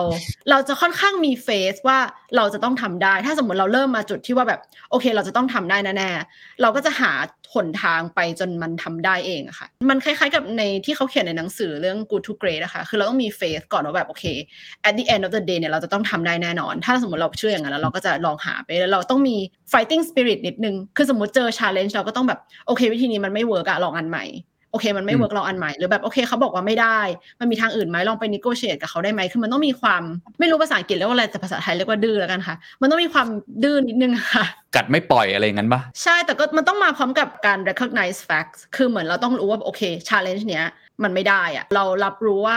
ความเป็นจริงก็คือเราไปในในทิศทางนี้ไม่ได้ เพราะฉะนั้นเราต้องเปลี่ยน หรือบางครั้งเราต้อง recognize ว่าแบบเอ๊ะแต่ว่ามันไม่ make sense นะมันน่าจะได้หรือเปล่าแล้วก็ไปไปลอง negotiate ดูค่ะ คือไม่ไม่ได้ว่าแบบ ดื้ออย่างเดียวแบบไม่ฟังใครไม่ไม่รับ feedback ไม่ take in fact ของตลาดอ่าแต่ว่าใช่ค่ะ ต้องมี strong view นิดนึงอะค่ะอะเพราะฉะนั้นผมถามวันนี้เลยที่เป็นสิ่งที่กำลังรู้สึกว่าสำคัญมากโฟกัสมากสำหรับคุณยาดาเองในขณะที่เป็น CPO เลยเนี่ย วันนี้ปี 2 ปีหรือ 3 ปีอะไรคือสิ่งที่เรากำลังเชื่อมันมาก แล้วก็พยายามจะผลักดันองค์กรให้ไปถึงตรงนั้น หน้าที่หลักปัจจุบันนี่คืออะไรหน้าที่หลักตอนนี้เป็นเรื่องการกรูมคนนะคะ คือออตอนนี้เรารับรู้แล้วว่าถ้าสมมติ ให้เราทำคนเดียวเนี่ยเราทำไม่ได้ตอนนี้เรามี product squad ประมาณแบบอาจจะ 10 กว่า squad เนี่ยคือให้เราไปเช็คงานของทุกคนเนี่ยเราทำไม่ได้เราไม่ได้ทำมานานแล้ว เพราะฉะนั้นสิ่งที่เราต้องทำคือเราต้องหาหนึ่งเลยคือคนที่มี mindset คล้ายๆเรา เขาต้องมีอืม full ownership ในใน scope ของเขาว่าเขาทำเองได้ตัดสินใจเองได้ align กับเรา เขาต้องเข้าใจว่าบางอย่างมัน low risk เขาตัดสินใจเองได้ บางอย่างมัน high risk เขาต้องเอามาผ่าน อาจจะไม่ใช่เราอาจจะเป็นคนที่ที่เป็น VP ของ product อะไรประมาณนี้ค่ะเพราะฉะนั้นตอนนี้งานหลักๆ คือพยายามหาคนพวกนี้ เอาเขามาใส่ในที่ที่ถูกต้อง แล้วก็พยายามกลุ่มเขาให้เขาคิดคล้ายๆเรา ถ้าเราไม่ทำอย่างนั้นเนี่ยคิดว่ามันมันขยายไม่ได้แน่นอนนะคะเพราะว่าเราไม่ไม่สามารถจะไปจะไปดูอะไรพวกนี้ได้แล้วค่ะกลายเป็นว่าตอนนี้สิ่งที่สำคัญอาจจะไม่ใช่ Product ไม่ใช่ Chief Product Officer แต่เป็น Chief People นะฮะคือเอาคนนั้นมาช่วยทำ Product อีกหลากหลายอย่างใหม่ๆอะผมถามเพิ่มเติมเล็กน้อยจริงๆจะถามแต่เริ่มต้นแล้วแต่คิดว่าในช่วงเริ่มเนี่ยสตาร์ทอัพส่วนใหญ่อาจจะยังไม่ได้คิดเรื่องนี้เยอะมาก เรื่องของ monetization business model ตอนนี้เป็นยังไง อนาคตจะเป็นยังไงครับ เก็บค่า fee แบบปกติปะครับ unit economic positive business ค่ะ คือเราอะเชื่อตั้งแต่เริ่มเลยว่า เราจะตั้งใจจะทำธุรกิจที่คำนึงถึง sustainability เป็นหลัก มันอาจจะไม่ได้ profit ตั้งแต่ต้นนะคะ เพราะว่าเราก็ต้องมีค่าใช้จ่าย มีค่าคนค่าการตลาดอะไรอย่างงี้ใช่ไหมคะ แต่ว่าเวลาที่เรา acquire ลูกค้ามาหนึ่งคนเนี่ยเราจะมอง payback period เสมอ ว่าลูกค้าคนเนี้ยเข้ามากี่เดือนเขาจะคืนทุนให้เรา แล้วเราจะอืมมอนิเตอร์ตลอดตั้งแต่เริ่มจนปัจจุบันเนี้ยเราก็จะพยายามให้มันไม่เกิน 6 เดือน 9 เดือนอะไรอย่างเงี้ยค่ะ เราเชื่อว่ามันต้อง sustainable ซึ่งมันไม่ใช่ความคิดที่หลาย ๆ คนจะเชื่อแล้วมันก็แล้วแต่อินดัส tri แต่สำหรับเราใน fintech อะเราเชื่อว่ามันต้อง profit per user วิธีการที่เราทำก็คือเราคิดตั้งแต่ต้นเลยว่าเราจะเราเก็บฟรีเราเก็บฟรีตามปกติ อาจจะน้อยกว่ารายใหญ่ที่มีอยู่ในอินโดนิดนึง เพราะว่าเราเชื่อว่าลูกค้าเราเนี่ยเซนซิทีฟเขาอยากเห็นค่าฟรีต่ำหน่อยเพื่อที่เขาจะได้ไม่ต้องกลัว ไม่กลัวแต่จริง ๆ เขาไม่ได้คำนวณนะคะว่าเขาจะเสียเงินเท่านี้เท่านี้แต่เขาแค่รู้สึกว่าเฮ้ยค่าฟรีถูกโอเคโอเคแสดงว่าเขา make mistake ได้ไม่ต้องกลัวแค่นั้นพอเพราะฉะนั้นเราชาร์จฟรี ตามปกติ payback period เราแบบ 6 เดือนตั้งแต่ต้น จนตอนนี้อาจจะแบบเจ็ดแปดเดือนเราเพราะเราทำ marketing เยอะก็เจ็ดอืมเจ็ดแปดเดือนนะคะแต่ไม่เคยเกินนี้ เพราะฉะนั้นลูกค้าทุกคนที่เข้ามาเราเป็น positive เสมอ คิดว่ายั่งยืนไหมครับ business model นี้ หลังจากนี้ก็จะเป็นอย่างนี้ต่อไปเรื่อยๆ ตาม growth ของ user ตาม product หรือว่า คิดว่าต้องมีโมเดลอื่น ๆ บ้าง เพื่อที่จะทำให้ business เรา growth แบบยั่งยืนได้ ตอนนี้ revenue เรามาจากการชาร์จค่า fee จากการเทรดหุ้นเป็นหลักใช่ไหมคะ เราคิดว่าคจรับริง ๆ มันไม่ค่อย sustainable เท่าไหร่ที่จะมีแค่ revenue source เดียว เพราะอ่าอาจจะมี competitor ที่เข้ามาแล้วเขาอาจจะบอกว่าแบบโอเคเขาอยากจะแย่ง market share เขาชาร์จศูนย์อย่างเงี้ยซึ่งมันอาจจะไม่ sustainable สำหรับเขาแต่เราก็ไป control เขาไม่ได้ใช่ไหมคะเพราะฉะนั้นครับเราคิดว่า revenue จากหุ้นเนี่ยเลยเนี่ยตรงๆ อาจจะไม่ได้ sustainable แต่ว่าเราคิดว่าความคิดของเราที่ว่าทุกอย่างต้อง positive unit economic เนี่ยน่าจะ sustainable เพราะฉะนั้นตอนนี้สิ่งที่เราต้องทำคือเราต้องหา revenue source อื่น มาเพื่อ balance สมมติว่ามีคนมาชาร์จศูนย์อย่างเงี้ยเราจะได้พอมั่นใจว่าแบบโอเคเราศูนย์ได้ แต่ว่าเรายังมี revenue source อื่นอยู่บริษัทเราไม่ได้ burn money อย่างเดียววันนี้คิดว่าอะไรคือความเสี่ยงที่สุดครับ ที่รู้สึกว่าเป็นเรื่องที่กังวลที่สุด เช่น regulator หรือเปล่า คู่แข่งหรือเปล่า size ของตลาดหรือเปล่า หรืออะไรที่รู้สึกว่าโอ้โหคุยกันบ่อยมากเรื่องความเสี่ยงอันนี้ครับเรื่องคนค่ะเอ่อเรื่องคนเสมอ เพราะเรามีความเชื่อว่าถ้าเรามีคนเก่งๆ มาทำงานกับเราอะ เขาจะสามารถ figure out regulator figure out competitor figure out ตลาด figure out ได้ทุกอย่าง เพราะฉะนั้นเราคิดว่าเรื่องคนเป็นเรื่องใหญ่สุด บริษัทเราโตเร็วมากอะค่ะ สิ่งที่ leader หรือว่า manager ต้องมีเนี่ยมันเปลี่ยนตลอดเวลา สามเดือนก็อืมเปลี่ยนแหละคือเขาเพิ่งเข้ามาเนี่ยสามเดือนก็แบบต้องทำอย่างอื่นแล้วต้องทำอย่างอื่น เพราะฉะนั้นเราเราคิดว่าเรื่องเรื่องคนเป็นเรื่องสำคัญสองด้านอันแรกคือ เราจะให้เทรนนิ่งกับคนที่อยู่ในบริษัทเรายังไง ให้เขาโตได้เร็วพอๆกับที่บริษัทโต ซึ่งคนพวกนี้เขาเข้ามาแบบ motivated มาก หน้าที่ของเราคือเราต้องพยายามให้เทรนนิ่งให้ support ให้เขาให้เขาได้ลอง ลองบอกเขาในบางสิ่งที่เราอาจจะเคยทำแล้วเราพลาดไป แต่ว่าให้ให้ freedom ให้เขาได้ลอง แล้วก็อืมอีกด้านหนึ่งคือหาคนแบบนี้มาเพิ่มอีกนะคะ เพราะฉะนั้นอันนี้เป็นถือว่าเป็นงานหลักของทุกคน เป้าหมายสูงสุดของคุณยาดาเอาส่วนตัวเองก็ได้ครับ มองหรือว่าที่กับทำกับ co-founder เนี่ย อนาคตอยากเห็นเจ้าอาจายเนี่ย มันเป็นยังไงฮะ10 billion หรือเปล่าฮะหรือว่ามันจะกลายเป็นอะไรอะไรมันจะกลายร่างเป็นอะไรจะ exit เข้าตลาดหุ้นหรือว่าจะอะไรยังไงที่จริงเราก็ไม่ได้คิดไปไกลขนาดนั้นว่าแบบเราจะ exit ยังไง หรือว่าเราอยากจะเห็นภาพมันเป็นยังไงค่ะ แต่ว่าสิ่งที่เราอยากทำคือเรา เรารู้สึกว่ามันยังมี service อีกหลายอย่างมากในอินโดที่มันยังไม่ดีอะค่ะ คือแบบเรามองว่าเรารู้สึกว่าเนี่ยมันดีมันดีขึ้นได้แน่นอนอะไรเงี้ย แล้วเรารู้สึกว่าถ้าสมมติเรามีรีซอสที่จะทำได้ สมมติมันอยู่ในใกล้เคียงเรื่องการลงทุนอะไรอย่างเงี้ยค่ะอืมเราก็อยากทำเพราะฉะนั้นตอนเนี้ยสิ่งที่เราคิดคือแบบ เฮ้ยเรื่องนี้มันแบบมันไม่ดีอะ experience ส่วนนี้มันยังไม่ดีอะเราอยากทำเราทำได้ไหมอะไรอย่างเงี้ยค่ะ อันนี้คือเป็นสิ่งที่เราคิดส่วน เรื่อง long term เราก็อยาก IPO ค่ะ แต่ว่าไม่ไม่รีบอะค่ะ จริง ๆ คิดว่าแบบ IPO มันก็ไม่ง่ายแล้วก็ยากมี responsibility ต่างๆตามมา ก็คือยังไม่ได้คิดถึงพวกนั้นตอนนี้ ตอนนี้น่าจะคิดในแง่ของ Product มากกว่าเนาะแล้วก็เรื่องของคน ตอนนี้คนแบบไหนที่เราต้องการเข้ามาในบริษัทเรา เรามีวิธีการบริหารคนอย่างไร manage talent ยังไงเรื่องนี้เรื่องใหญ่มากเหมือนกันใช่ค่ะ ขั้นแรกเลยคือเราต้องหาคนที่มี culture fit ถ้าสมมติเราหาคนที่มี culture fit believe ในมิชชั่นเราเขาอยากทำอะไรแบบนี้เขาอาจจะเป็น user ของเรามาก่อน หรืออาจจะเคยเป็น user ของโบรกเกอร์เก่ามาก่อน หรือมีคนใกล้ตัวที่เคยประสบปัญหาที่เราพยายามจะแก้มาก่อนเนี่ยเขาจะอินกับ mission เรามากเราเชื่อว่าอันแรกเลยคือต้องหาคนที่ mission เพราะว่าจริงๆ แล้วคนเก่งอะค่ะ มี แต่ว่าคนเก่งที่คิดแบบเราอะ อาจจะมีไม่เยอะขนาดนั้น เพราะฉะนั้นอย่าง culture value ของเราแบบเอา will to win คนดื้อๆที่แบบอยากทำอะไรให้มันสำเร็จ คนที่มี fighting spirit คนที่มี ownership เชื่อในอะไรที่เราเชื่ออะไรเงี้ยคิดว่าหายากค่ะอันนั้นคืออันแรก แล้วพอเขาเข้ามาเนี่ย คนพวกเนี้ยเหมือนเขาซีเนียเขามีอะไรในหัวอยู่แล้วว่าแบบเขาอยากทำแบบเนี้ยคือเขาเข้ามาจอยแล้วเพราะเขาคิดเอาไว้แล้วว่าเขาอยากเปลี่ยนแปลงตรงนี้อยากทำอันนี้ให้มันดีขึ้นเนี่ย คือเราต้องไม่ไปห้ามเขาค่ะปล่อยเขาเลย คือเราแค่ support เฉยๆแล้วก็คอยเตือนให้เขาเรียนรู้เองสมมติทำอันนี้เราผิดเนี่ยให้เขาเรียนรู้เอง แล้วก็คอยเตือนเป็นเป็นที่ support ไม่ได้ไปจำจี้จำชัยว่าแบบคนจะทำแบบนี้หรือไปให้ไอเดียไปบังคับเขาเพราะคนพวกนี้เขาเข้ามาแบบมีไอเดียมี ownership มากอยู่แล้วอันนั้นอันนี้เป็นสิ่งที่เป็น culture ของเรา มี culture อย่างอื่นอีกไหมครับ ในบริษัทที่เป็น uniqueness เป็นเอกลักษณ์อะเขาจะมี 3 อันค่ะ มีอันแรกคือ a will to win ต้องเข้ามาแบบด้วยความมุ่งมั่นว่าแบบเราอยากจะทำอันเนี้ย อันที่ 2 คือ ownership คือเราเชื่อเสมอว่าคนต้องแบบมีความเป็น owner ในสโคปของตัวเอง อันที่ 3 คือ growth mindset ก็คือให้มอง challenge เป็นสิ่งที่อยากเรียนรู้ให้เข้าใจคนอื่น แล้วก็ empathize กับคนอื่นในบริษัทค่ะ ที่จริงอันที่หายากสุดค่ะน่าจะเป็นอันแรกกับอันที่สองอืมหายากแบบเราสัมภาษณ์คนเป็นร้อยเราอาจจะเจอแบบห้าคนอะไรอย่างเงี้ยค่ะ ที่เราคิดว่าฟิตแล้วเราสตริกกับกับเรื่องนี้มาก ตอนนี้มีพนักงานกี่คนนะครับอ่าสองร้อยนิดๆค่ะโอ้สองร้อยนิดๆเนาะจากสองคน เพิ่มมาเร็วมากๆแล้ววิธีการบริหารคนข้างในนอกจากการทำงานแบบเมื่อกี้แล้วให้เขาทำงานนู่นนี่นั่นมันมีอะไรพิเศษไหมครับ ที่เราทำไม่เหมือนกับที่ออื่น ๆ อะไรที่เรา create ขึ้นมาใหม่ เพื่อที่จะฟิตกับ culture ของเรา หรือว่าวิธีการทำ business แบบของเรา ไม่คิดว่าแตกต่างจากสตาร์ทอัพอื่นมากนะคะ แต่ว่าสิ่งที่เราพยายามทำคือเราพยายามทำให้มัน flat ถ้ามัน flat ได้เนี่ยจนถึงจุดที่ คนที่เขาเป็นข้างบนเนี่ยเขาไม่ไหวแล้วเนี่ย เราพยายามให้มัน flat ก่อน โดยเฉพาะใน product กับ engineer ค่ะ เราเชื่อในค่อนข้าง decentralize ค่ะ คือเป็นกลุ่มคนเล็กๆเล็กๆเล็กๆที่ทำหลาย ๆ อย่างไปพร้อม ๆ กัน แล้วอืมอะไรว่าเราพยายามจะโซฟปัญหานี้อย่างเช่นสมมติว่า เมทริกของกลุ่มหนึ่งเป็น user engagement อย่างเงี้ยก็คืออะไรกันไว้นะว่าโอเค user engagement แต่ว่าไอเดียว่าจะทำยังไงเนี่ยให้ไปคิดเอาเอง คิดเองทำเองอืมเรียนรู้เอง work ไม่ work อืมเปลี่ยนเอง เพราะฉะนั้นมันจะทำให้เรา move เร็วขึ้นนะคะเพราะถ้าสมมติเราเอาทุกอย่างขึ้นมา centralize ไว้กับการตัดสินใจของคนไม่กี่คนเนี่ยมันจะช้า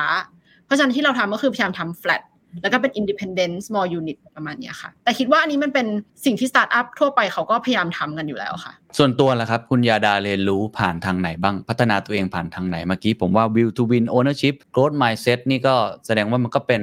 เอ่อสิ่งที่ reflect ตัว founder เหมือนกันเนาะตัวคุณยาดาเองเรียนรู้เพิ่มเติมหรือพัฒนาตัวเองยังไงบ้างครับที่จริงเรื่องเนี้ยเป็นเรื่องที่เปลี่ยนทัศนคติเรามากที่สุดเลยตอนที่เราเริ่มทำอันเนี้ยมาค่ะ คือตอนแรกเนี่ยตอนที่เราเพิ่งเรียนจบเนี่ยเราก็จะมองโลกค่อนข้างแคบพ อเวลามีใครมาพูดอะไรกับเรา เราได้ยินอะไรมา เราก็จะมีจัดตลอดที่ที่บอกว่าเนี่ยถูกเนี่ยผิดมีความคิดเห็นใส่เขาตลอดเวลา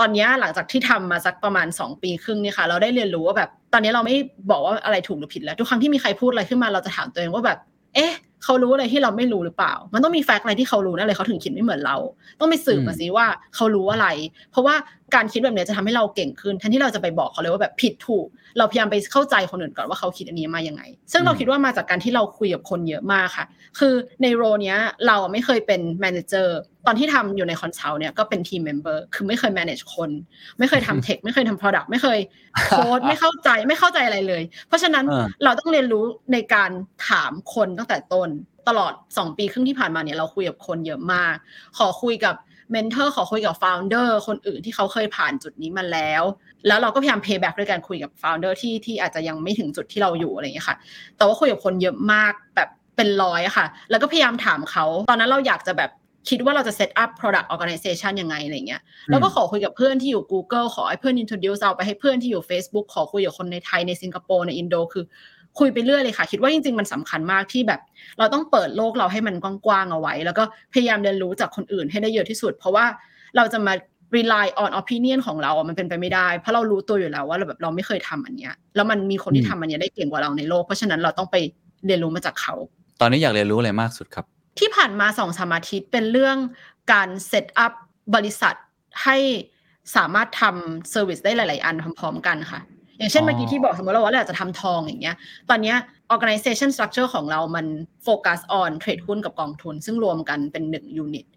เราคิดว่าถ้าเราจะทำทำ product หลายอันเนี่ย เราต้องเซตอัพ organization อีกแบบหนึ่งเพราะถ้าอืมสมมติทำแบบเนี้ย เหมือนมันก็เป็นคนกลุ่มเดียวกัน เขาก็มี mind share พอประมาณ เขาก็ไม่สามารถจะไปคิดโอ้โหแบบห้าหกอย่างพร้อมกันได้ เพราะฉะนั้นเราก็อืมโทรไปคุยกับหลายคนมากแบบบริษัท ในอังกฤษในอเมริกาที่เขาเป็นฟินเทค แล้วเขามีหลาย ๆ business unit อะถามเขาว่าเขา set up organization เป็นยังไง ตอนนี้ transition มันแบบ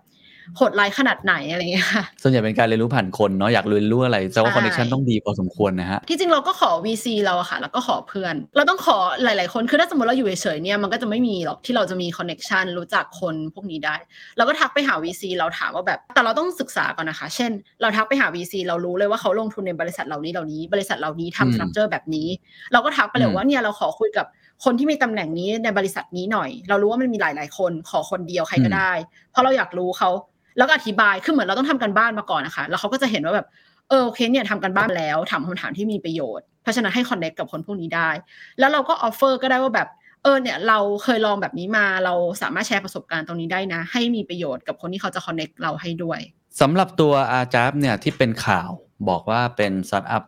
ยูนิคอร์นเร็วที่สุดในประวัติศาสตร์ของอาเซียน ลองวิเคราะห์ให้ผมฟังได้ไหมครับว่าทำไมทำไมเราถึงเป็นรายนั้นทำไม investor ถึงเชื่อเรา ในขณะที่โอ้โหตอนนี้สตาร์ทอัพไทยนี่ struggle กันค่อนข้างเยอะนะมันลองลองวิเคราะห์ย้อนหลังดูได้ไหมครับ ประเมินตัวเองยังไงทำไมมันถึงเป็นอย่างนี้ได้ ตอนนี้เราเป็นโบรกเกอร์หุ้นที่มีลูกค้าเยอะสุดในอินโด แล้วทุกเดือนเนี่ยลูกค้าใหม่ที่เข้ามาลงทุนในตลาดหุ้นเนี่ยประมาณ 80%เขาจะเป็นลูกค้าเรา ขนาดเนี้ยเราคิดว่า จะมาพูดว่าแบบโอเค product ดีทีมเก่งอะไรเงี้ยมันไม่น่าจะพอค่ะ เราก็อยากจะคิดอย่างนั้นแต่เราคิดว่ามันเป็นได้แค่ส่วนเดียว เราคิดว่าส่วนใหญ่เลยอะคือเราไปจับตลาดตรงความต้องการมาก คือไม่งั้นมันเป็นไปไม่ได้ที่แบบเราลอชมาปีหนึ่งแล้วจะมีลูกค้ามา เยอะขนาดนั้นคือมันต้องเป็นความต้องการที่มันแบบเยอะแล้วมันมีอยู่มานานแล้ว แล้วลูกค้าแบบ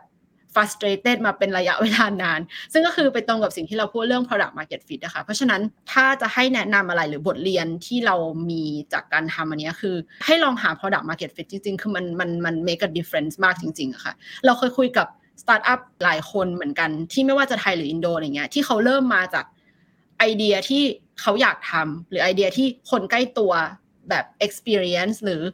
แต่โดยที่เขาไม่ได้ไป validate จริง ๆ ว่าไอ้ปัญหาเนี้ยมันเป็นปัญหาที่ ถูกพบในคนกลุ่มมาก แล้วเป็นปัญหาที่แชร์โดยทุกคนจริง ๆ เพราะจริง ๆ เราเปลี่ยนมาหลายโมเดลมากค่ะ เราไม่ได้มาปุ๊บก็ทำเทรดหุ้นเลยอะไรเงี้ยเราเริ่มมาจากกองทุน กองทุนเราก็ทำหลายแบบ ตอนแรกเราก็ทำเป็นแบบ advisory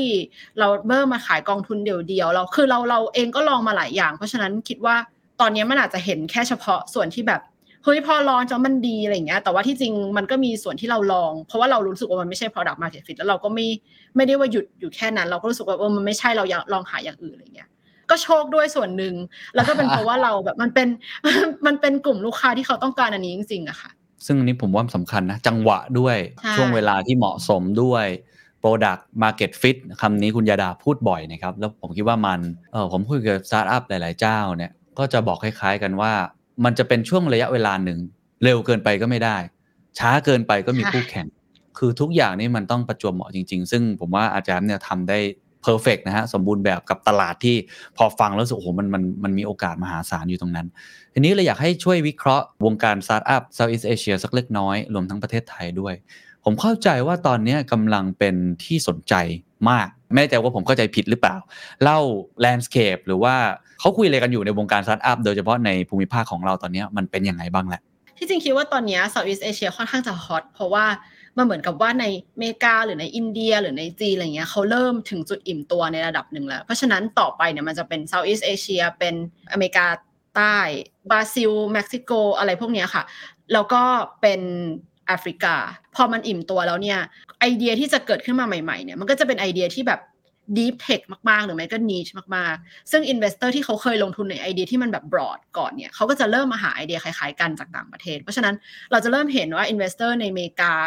เริ่มออกมาใน Southeast Asia มากขึ้น บางคนก็จะมาลงทุนในครั้งแรกใน Southeast Asia อะไรเงี้ยเดี๋ยวนี้เริ่มอืมได้ยินข่าวมากขึ้นนะคะ เพราะฉะนั้นก็เลยคิดว่าอันนั้นนะมันเป็นคล้ายๆ push factor ว่าทำไม startup ecosystem มันถึง เดี๋ยวนี้แบบ popular มากในในนี้ แล้วก็อีกอย่างหนึ่งคือเราคิดว่า พอคนเริ่มทำสตาร์ทอัพเยอะ มันมีคนที่เคยอยู่ใน journey ของสตาร์ทอัพตั้งแต่เริ่มจนแบบอาจจะใหญ่มาระดับหนึ่งแล้วเนี่ยที่เขาลาออกไปทำของตัวเองเนี่ยก็มีเยอะรุ่นแรกอะค่ะ แบบพวกอืมยูนิคอร์อืมรุ่นแรกประมาณว่า Gojek Grab อะไรอย่างเงี้ยแล้วคนก็ลาอืมออกจากพวกนั้นมาทำก็เยอะเหมือนกัน แสดงว่าภูมิภาคนี้กำลัง hot นะครับ ทีนี้เท่าที่ทำในในในจาการ์ตาในอินโดนีเซียเนี่ย กับในไทย ผมว่าคงคุณญาดาคงได้คุยกับสตาร์ทอัพไทยพอสมควรเนี่ยความแตกต่างคืออะไรครับ Ecosystem ที่แตกต่างกันใน 2 ประเทศนี้ Regulator เอง หรือว่าจะเป็น Incentive Benefit อะไรทั้งหลายแหละ Ecosystem ทั้งหมดเนี้ยมันต่างกันยังไงทำไมประเทศเขามีตั้ง6ถึง7ราย ของเรานี่มี1ถึง2เองตอนนี้ครับ คนที่ทำสตาร์ทอัพในไทยเนี่ยก็เก่งเก่งมากเราคุยกับหลายคนก็คือแบบมีความคิดดีเก่ง คิดว่าสิ่งที่ต่างกันคือการทำสตาร์ทอัพในไทยมันยากกว่านิดนึงอะค่ะเพราะว่าตลาดมันเล็กกว่าคืออันนี้เราไม่สามารถจะไปเปลี่ยนอะไรมันได้ เพราะฉะนั้นการทำสตาร์ทอัพในไทยเนี่ยมันต้องคิด regional ถ้าสมมติเราอยากจะเป็น 10 billion dollar company เนี่ยคิดว่าน่าจะต้อง go regional ไม่ว่าจะอยู่ในธุรกิจไหน ยกเว้นว่าเราจะแบบทำแบบ fundamental มาก ๆ แบบ electricity หรือว่า telecom company ซึ่งมันยากใช่ไหมคะ เพราะฉะนั้นคิดว่าถ้าเราจะทำสตาร์ทอัพในไทยเนี่ยเราต้อง เริ่มมาด้วยความคิด regional เหมือนที่คนที่เขาทำในสิงคโปร์อะค่ะ ยกตัวอย่างอืม Grab อะไรแบบเนี้ยอืมคือเขาก็อืมคือเขา pitch ปุ๊บเขา pitch เลยว่า regional ไม่ไม่ไม่ใช่สิงคโปร์แต่เริ่มที่สิงคโปร์ซึ่งมันยิ่งยากอย่างเลยคือแบบ จะทำธุรกิจก็ยากอยู่แล้วยังจะต้องมานั่งคิดทำธุรกิจใน region ในประเทศที่เราไม่เคยรู้จักพร้อมๆ ไปกับการทำธุรกิจในประเทศเราอะไรเงี้ยคือมันมันเป็นเรื่องยากอะค่ะ เพราะฉะนั้นถ้าจะให้ pinpoint ความแตกต่างคือคิดว่าน่าจะเป็นอันนั้นเพราะมันเริ่มมาด้วยจุดที่ยากกว่า ทีเนี้ย ด้วยความที่ไทยก็สตาร์ทอัพน้อยกว่าอินโด เราก็เลยมี mentor น้อยลงไปอีก คือก็เลยไม่มีคนมาอธิบายให้เราฟังว่าโอเค ถ้าจะคิด regional ต้องคิดแบบนี้ อยากจะ recruit คนจาก regional ต้องเริ่มแบบนี้คนตั้งบริษัทที่อื่น หรืออะไรอย่างเงี้ย มันก็เลยยาก เพราะฉะนั้นถ้าอยากจะให้แบบสตาร์ทอัพไทยได้มี exposure กับพวก incubator ต่างประเทศ ให้ได้มากกว่านี้เพราะเขาจะสอนเราเยอะเขามี network อย่าง Y Combinator นี่แบบ ถือว่าช่วยได้เยอะมากๆค่ะ ถ้าเราไม่มี Y Combinator ก็คิดว่าเราก็คงไม่ได้มาถึงจุดนี้โอ้ในวันนี้เร็วขนาดนี้ ก็เลยคิดว่าถ้าสมมติมีโอกาสเนี่ยก็อยากให้สตาร์ทอัพไทยอะได้ไปสมัครโปรแกรมอะไรอย่างนี้ ซึ่งเราคิดว่าจริงๆอะเขาเขาก็อยากสมัครนะถ้าเขารู้แต่ว่าบางคนอะยังไม่ยังไม่รู้ว่ามันมีโปรแกรมแบบนี้อยู่ในไหนชื่ออะไรทำยังไงอะไรอย่างเงี้ยค่ะ ฟังดูแล้วเหมือน incubator มีส่วนสำคัญนะแล้วก็อาจจะเป็นเรื่องของ ecosystem ในแง่ของตลาดโอกาสต่างๆ ที่อินโดนีเซียมันใหญ่จริงๆแหละมันมีโอกาสมากมายมหาศาลนะครับคำถามสุดท้ายแล้วกันนะครับ เมื่อกี้คุณญาดาก็บอกเหมือนกันว่า ถ้าเป็นไปได้อยากให้ลองไปปรึกษากับ incubator เก่งๆ ซึ่งคุณญาดาก็ใช้โอกาสเนี้ยในหลังจากที่ไปเรียนที่สแตนฟอร์ดเนี่ยได้เรียนรู้เยอะมากเลย ในตลอดระยะเวลา 2 ปีกว่าที่ผ่านมานะครับ ถ้ามีโอกาสตอนนี้ ผมเชื่อว่าคุณผู้ฟังที่ฟังอยู่ตอนนี้ น่าจะอยากรู้ว่า คุณญาดาอยากจะแนะนำอะไรกับคนที่ทำสตาร์ทอัพในตอนนี้อยู่ มีอะไรที่เขาควรตระหนัก มีอะไรที่เขาควรที่จะคิดไว้เยอะๆ หลังจากนี้ มีอะไรที่เป็นคำแนะนำจากรุ่นพี่แล้วกันที่เป็นยูนิคอร์นมาก่อนเนี่ยเป็นส่วนตัวก็ได้นะไม่ต้องเป็นอะไรที่แบบไปสอนคนอื่นก็ได้ แต่ว่าเป็นสิ่งที่เราคำนึงไว้กับตัวเองเสมอๆแล้วว่าสิ่งนี้เป็นสิ่งที่สำคัญมากสำหรับการเป็นเป็นยูนิคอร์นเนี่ยครับขอขอพูดเป็น reflection เกี่ยวกับตัวเองดีกว่าค่ะคือเหมือน industry แต่ละ industry ก็ต่างกันประเทศแต่ประเทศก็ต่างกัน เราไม่แน่ใจว่าบทเรียนของเราเนี่ยจะไป apply กับทุกคนได้หรือเปล่าเพราะฉะนั้นขอขอ reflect เกี่ยวกับตัวเอง ขั้นแรกคือเราต้องเริ่มมาโดยที่รู้ก่อนเลยว่าเราอะมีความรู้ในส่วนเนี้ยน้อยมาก แม้ว่าเราอาจจะเรียนมาแล้วหรือเราอาจจะเคยคุยกับคนมาแล้วเนี่ยความรู้เราก็ยังน้อยอยู่ดี อันนี้เป็นสิ่งที่เราบอกตัวเองเสมอเลยว่าแบบมันมีอะไรที่เราไม่รู้อีกเยอะเยอะมาก เพราะฉะนั้นสิ่งที่เราทำได้ที่ดีที่สุดกับบริษัท คือเราต้องพยายามหาความรู้ให้ตัวเอง ขวนขวายไปหาคนที่เราจะคุยด้วย ต้องพยายามขวนขวายไปอ่าน ต้องพยายามเอาตัวเองเข้าไปอยู่ใน circle ที่ทำให้เราได้รับการอัปเดต มันไม่ใช่ว่าอยู่ๆจะแบบมีคนอินไว้เราเข้าไปในกลุ่มนู่นนี่อย่างเงี้ยมันไม่ใช่เพราะฉะนั้นเราอะเป็นคนแบบขอไปขอเองเราต้องพยายามทำเอง เพราะฉะนั้นคิดว่าที่จริงเราสามารถจะรู้เรื่องอะไรก็ได้ที่เราอยากรู้ในโลกเนี้ยตอนนี้ information มันมีเยอะ แต่เราต้อง make effort แล้วก็พยายาม เพราะว่าจริงๆเรามันง่ายมากที่ในแต่ละวันเราจะแบบยุ่งทำงานยุ่งไปหมด แล้วเราก็ลืมไปที่จะ educate ตัวเองในเรื่องนี้เนี่ย ซึ่งอันนี้มันเป็นสิ่งที่เราคิดว่าสำคัญกับองค์กรมาก อันนี้อันแรกค่ะ อันที่สองคือเรารู้สึกเลยว่าการหา founder และหาทีมเนี่ยเป็นเรื่องสำคัญมาก การทำงานกับคนอื่นใน close environment ขนาดเนี้ยค่ะ มันเป็นสิ่งที่เราไม่เคยทำมาก่อน คือเมื่อก่อนเนี่ยเราทำ consult มันก็เป็นทีม แต่ว่าทีมก็อยู่ด้วยกันแค่แป๊บๆแล้วก็เปลี่ยนทีม แล้วบริษัทก็ค่อนข้างใหญ่ พอเราต้องมาทำงานกับ คนคนเดียวตลอดระยะเวลา หรือหลาย ๆ คนทีมทีมเล็ก ๆ ของเราเนี่ย ตลอดระยะเวลาสองสามปีที่ผ่านมามันทำให้เราได้เห็นข้อบกพร่องของตัวเองเยอะมากที่เราไม่เคยเห็นตอนที่เราทำ consult เพราะว่ามันแค่แบบแป๊บเดียวทำให้เราต้องแบบพัฒนาตัวเองเยอะมาก เพราะฉะนั้นเรารู้สึกว่าการพัฒนาตัวเองแบบการเรามี leadership executive coach เราอ่านหนังสืออะไรเงี้ยเป็นเรื่องที่ทำให้มีประโยชน์กับบริษัทมากค่ะ คิดว่าน่าจะเป็นเรื่องประมาณเนี้ยค่ะแบบที่จริงพวกคอนเทนต์พวก tactical knowledge อะไรเงี้ยมันก็หาดูได้แบบ Y Combinator เขาก็มีแบบ YouTube channel ชื่อ Startup School นี่เขาก็คือสอนทุกอย่างเหมือนที่เขาสอนเรา แต่ว่าคิดว่าอืมสิ่งที่สำคัญคือหลังจากนั้นแล้วอะมันยังมีอีกหลายอย่างมากที่เรายังต้องเรียนรู้ไม่ใช่แค่ว่ามันจบแค่นั้นเพราะฉะนั้นถ้าจะให้ reflect น่าจะเป็นเรื่องนี้ค่ะ ชอบมากเลยที่บอกว่ามันคือต้องเข้าไปอยู่ใน circle of learning อะไรต่าง ๆ นะ ความรู้ตรงนี้มีเยอะจริง ๆ อยู่ที่เรามี growth mindset หรือเปล่าที่เราคุยกันนะเปิดโอกาสให้ตัวเองได้รู้ ซึ่งบทเรียนจากคุณยาดาก็คือก่อนอันนี้ก็เคยไม่ใช่คนแบบนี้ แล้วเปลี่ยนตัวเองมหาศาลพอมาเป็นคนแบบนี้นี่มันก็พลิกไปเลยนะครับ ต้องขอขอบคุณมากเลยวันนี้ ผมเชื่อว่าน่าจะเป็นแรงบันดาลใจให้กับหลาย ๆ ท่านนะครับ แล้วก็โอกาสหน้าคงคุยกันในตอนที่เป็น 10 billion นะครับ น่าจะเป็นบทเรียนมากเลย ขอบคุณมากนะครับ ขอบคุณคขรัอบบคุณขอบคุณค่ะ And that's the secret sauce.